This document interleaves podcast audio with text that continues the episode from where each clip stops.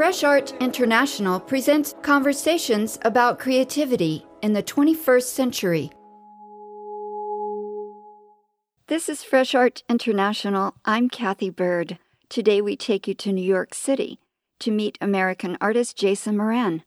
A genius jazz pianist, he's known for performing experimental compositions and collaborative projects with visual artists, including Joan Jonas, Lorna Simpson, Glenn Ligon, and Adrian Piper. Jason staged and animated two of his own sound environments in the 56th Venice Art Biennale. Jason Moran's first museum exhibition opens at the Walker Art Center in Minneapolis this April. I'm eager to hear what he'll bring to that renowned stage. But first, let's find out what came of his latest collaborations. How did artist Julie Mehretu inspire his music making while she was creating two colossal paintings for San Francisco's Museum of Modern Art? What emotions bubbled up when he was preparing a steam calliope performance with artist Kara Walker for the fourth Prospect New Orleans exhibition?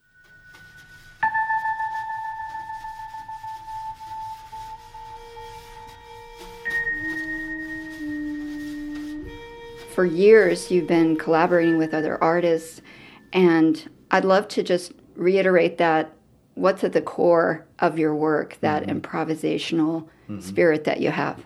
By trade, I'm a jazz pianist, and it's the life that I've lived for the past maybe 20 years now, traveling the world, playing concerts, making records.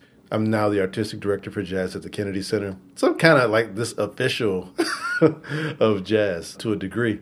I also know that the way that jazz has worked since its inception is that it's always been in relationship to other forms, whether it's through poetry, like say Langston Hughes, or costumes that Duke Ellington and them would wear, or whether Sarah Vaughan or Billie Holiday would wear. Is that the aesthetic around the music is also like totally full of code as well.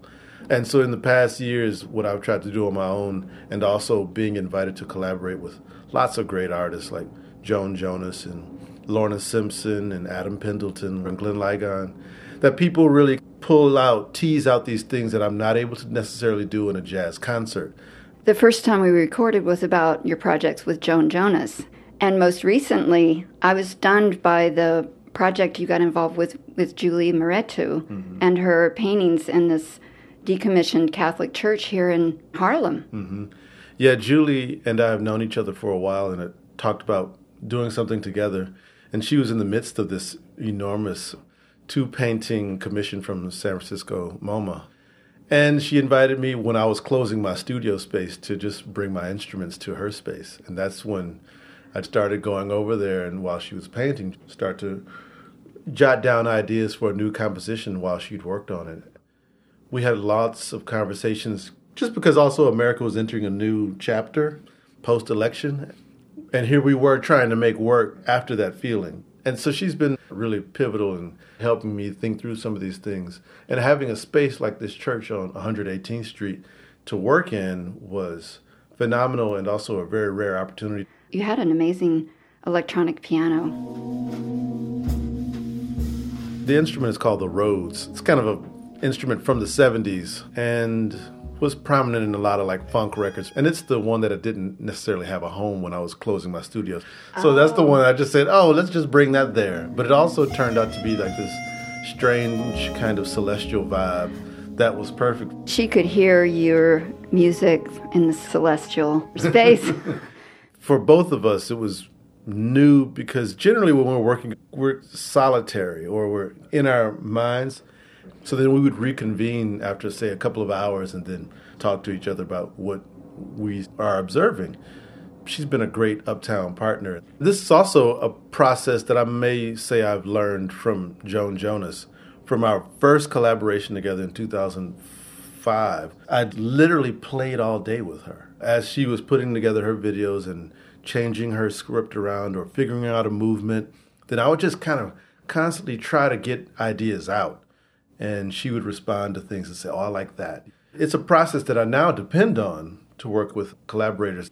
When I was graduating from Manhattan School of Music, I never even considered a master's program. But this has truly been a, a master's program, meaning working with people outside of the music or jazz discipline. and finding out how to translate language in a way and translate ideas that are sometimes visual, sometimes political, or in the body or in the movement. And I'd say that in the conservatory, those ideas are kind of very rarely brought up, especially in the jazz context.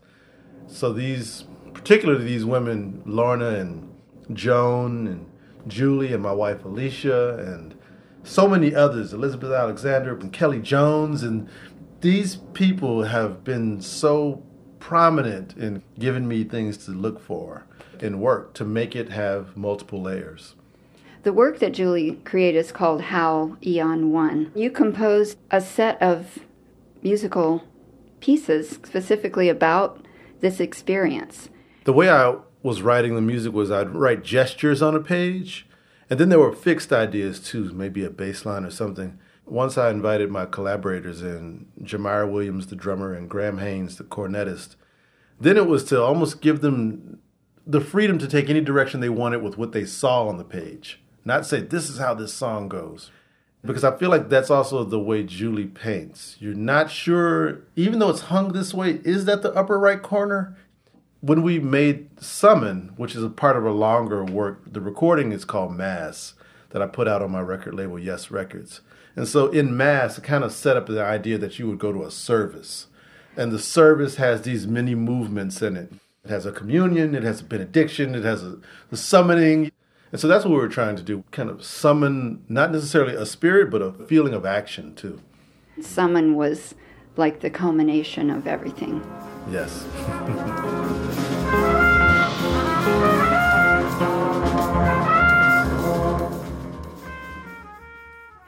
the next piece hasn't even really happened yet mm. with Kara Walker. Mm-hmm. Right. The Calliope Caravan. The caravan she named after herself, the Caravan. I love that. What an adventure doing a project in New Orleans with Kara Walker.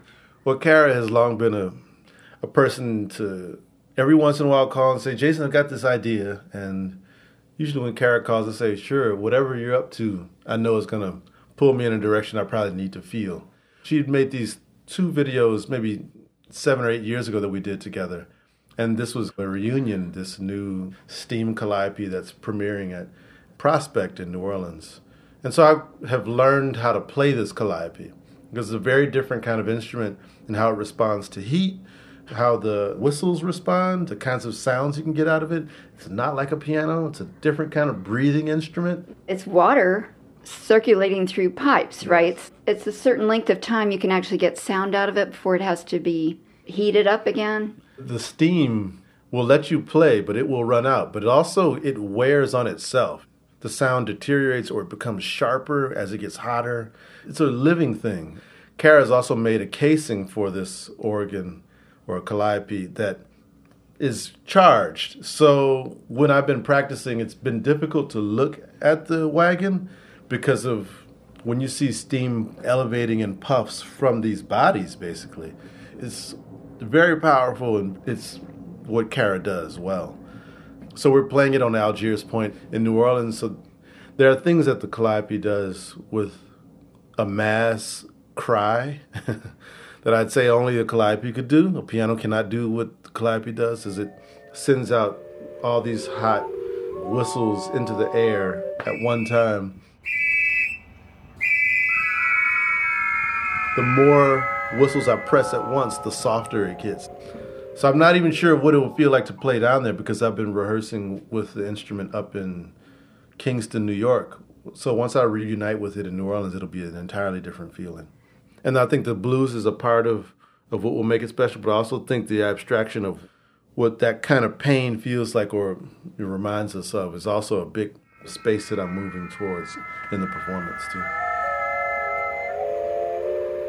But now the exhibition, Jason Moran at the Walker. The Walker has always been the place that helped open a door that I had not considered before. It's been the museum that really made me understand conceptual art in a way. It was the museum that I got lost in, saw wall drawings in.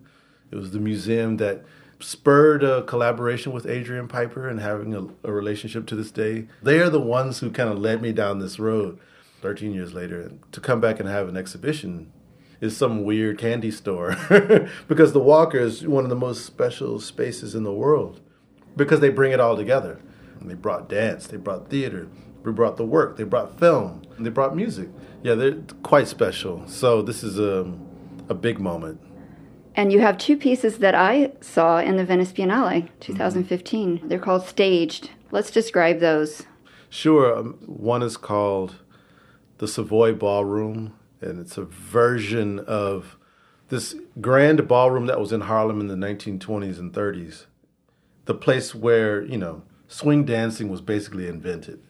Thousands of people would come dance there and listen to big bands by Chick Webb and Sarah Vaughan, and it was a special, special building that now is gone, right? So that's one that I remade.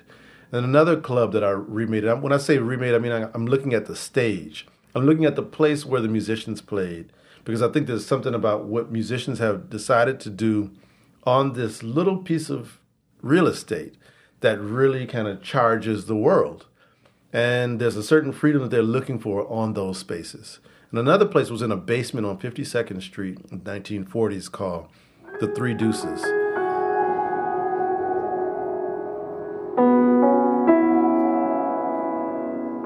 And it was shoved in a basement in a corner with a padded wall around it. And this was the place where Max Roach and Miles Davis and Charlie Parker all played, and Coleman Hawkins, and it was a mark of how the music was shifting. It was shifting away from the big band now to this small group with more flexibility. And it was also marking what was about to change in America. So these were happening on small, modest spaces that these musicians were totally changing the world. At least I'll say changing my world. and so I wanted to look at those spaces. So those two pieces were in Venice. They're like vignettes. They create an environment. And I love that idea of this small territory of inspiration, a safe place in a way, mm-hmm. a spot in the world where you feel like you can express yourself. Right. You have a new sculptural composition. Mm-hmm that you're creating for this. Could you tell me a little bit about it? The third piece is a commission from the Walker, and I based it on a club called Slugs, which was here on the Lower East Side, and it was in the 1970s. And this place was built off of the saloon style, so it's called Slugs Saloon. Sun Ra had a weekly gig there.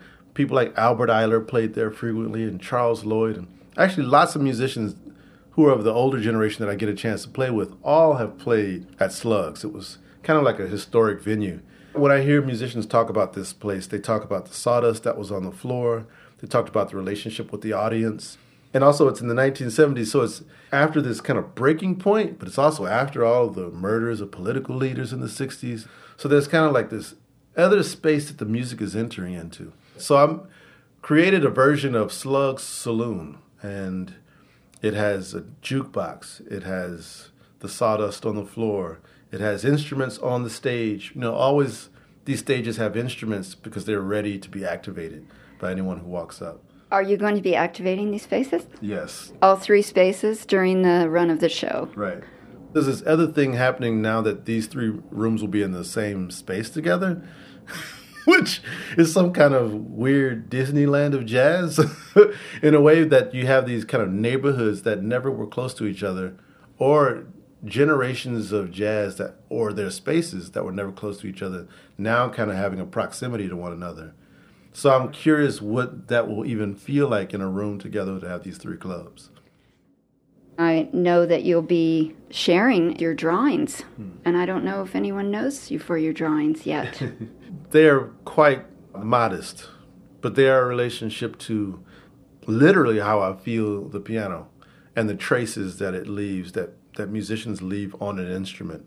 For music, one of its pitfalls is that it does not have a concrete existence. It really just lives in the air. And it gets into people's minds and it gets into their bodies, but then it you don't ever really see the sound.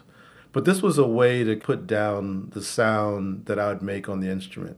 How would it bleed? How would it fall? Was there gravity in it? And so these are a series of works, sometimes on normal gampi paper from Japan or old player piano rolls that I drape across the piano and play on top of and leave traces of where I played. And then it would sometimes break the page or sometimes pool. the ink into one space, this dust that I work with. It's a thing I'm still working on, but it's fun. You know, because music also has this, we talk about gesture, we talk about direction, and we talk about motion, we talk about destination, the things that we hear. Sometimes in a score, we can't see it as easily, so I'm wondering if this is showing up in my playing visually on a piece of paper. How does the gesture look or feel? Or what kind of smear do I hear in my mind? Does it show up on the page too? So they're kind of uh, a score unto themselves of how I play. What does it mean to you to have this show coming up? An incredible amount of pressure, I'll say that, but also feel comforted in the years that I've spent with great artists and watching them work privately and publicly, seeing their work all around the world. As a fan of work and seeing exhibitions around the world, you get to see kinds of decisions that curators can make and that artists make together to create a really powerful show. So I'm trying to make a powerful show with the curator Adrienne Edwards. We've gotten pretty far, and also the another part of the exhibition is the collaborations I've had with Kara Walker and Glenn Ligon and Lorna Simpson and Joan Jonas and Stan Douglas. So those pieces will be on view as well. So there's a collaborative part that also shows my bandmates to a degree, you know. and the genesis of your urge to create these expressions of your own. They have been a big part of the conversation, so it helps that they're along with me on this ride.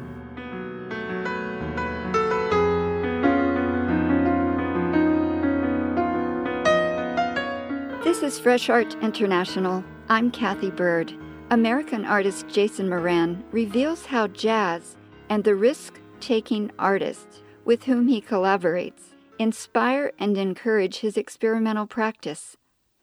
This episode celebrates Jason's first museum show, an exhibition that features his full range of creativity, from performance and collaborative art projects to his own drawings and sculptural environments. Visit freshartinternational.com to learn more and hear other stories about today's art, design, and film. We invite you to subscribe, rate, and review Fresh Art International anywhere you go for podcasts. It means a lot to know you're listening. With the support of followers like you, we've been sharing these conversations since 2011. Now is a great time to invest in Fresh Art International because the Knight Foundation will double every donation you make. Go to freshartinternational.com and click on the red support button to give what you can. Stay tuned for more contemporary art talk.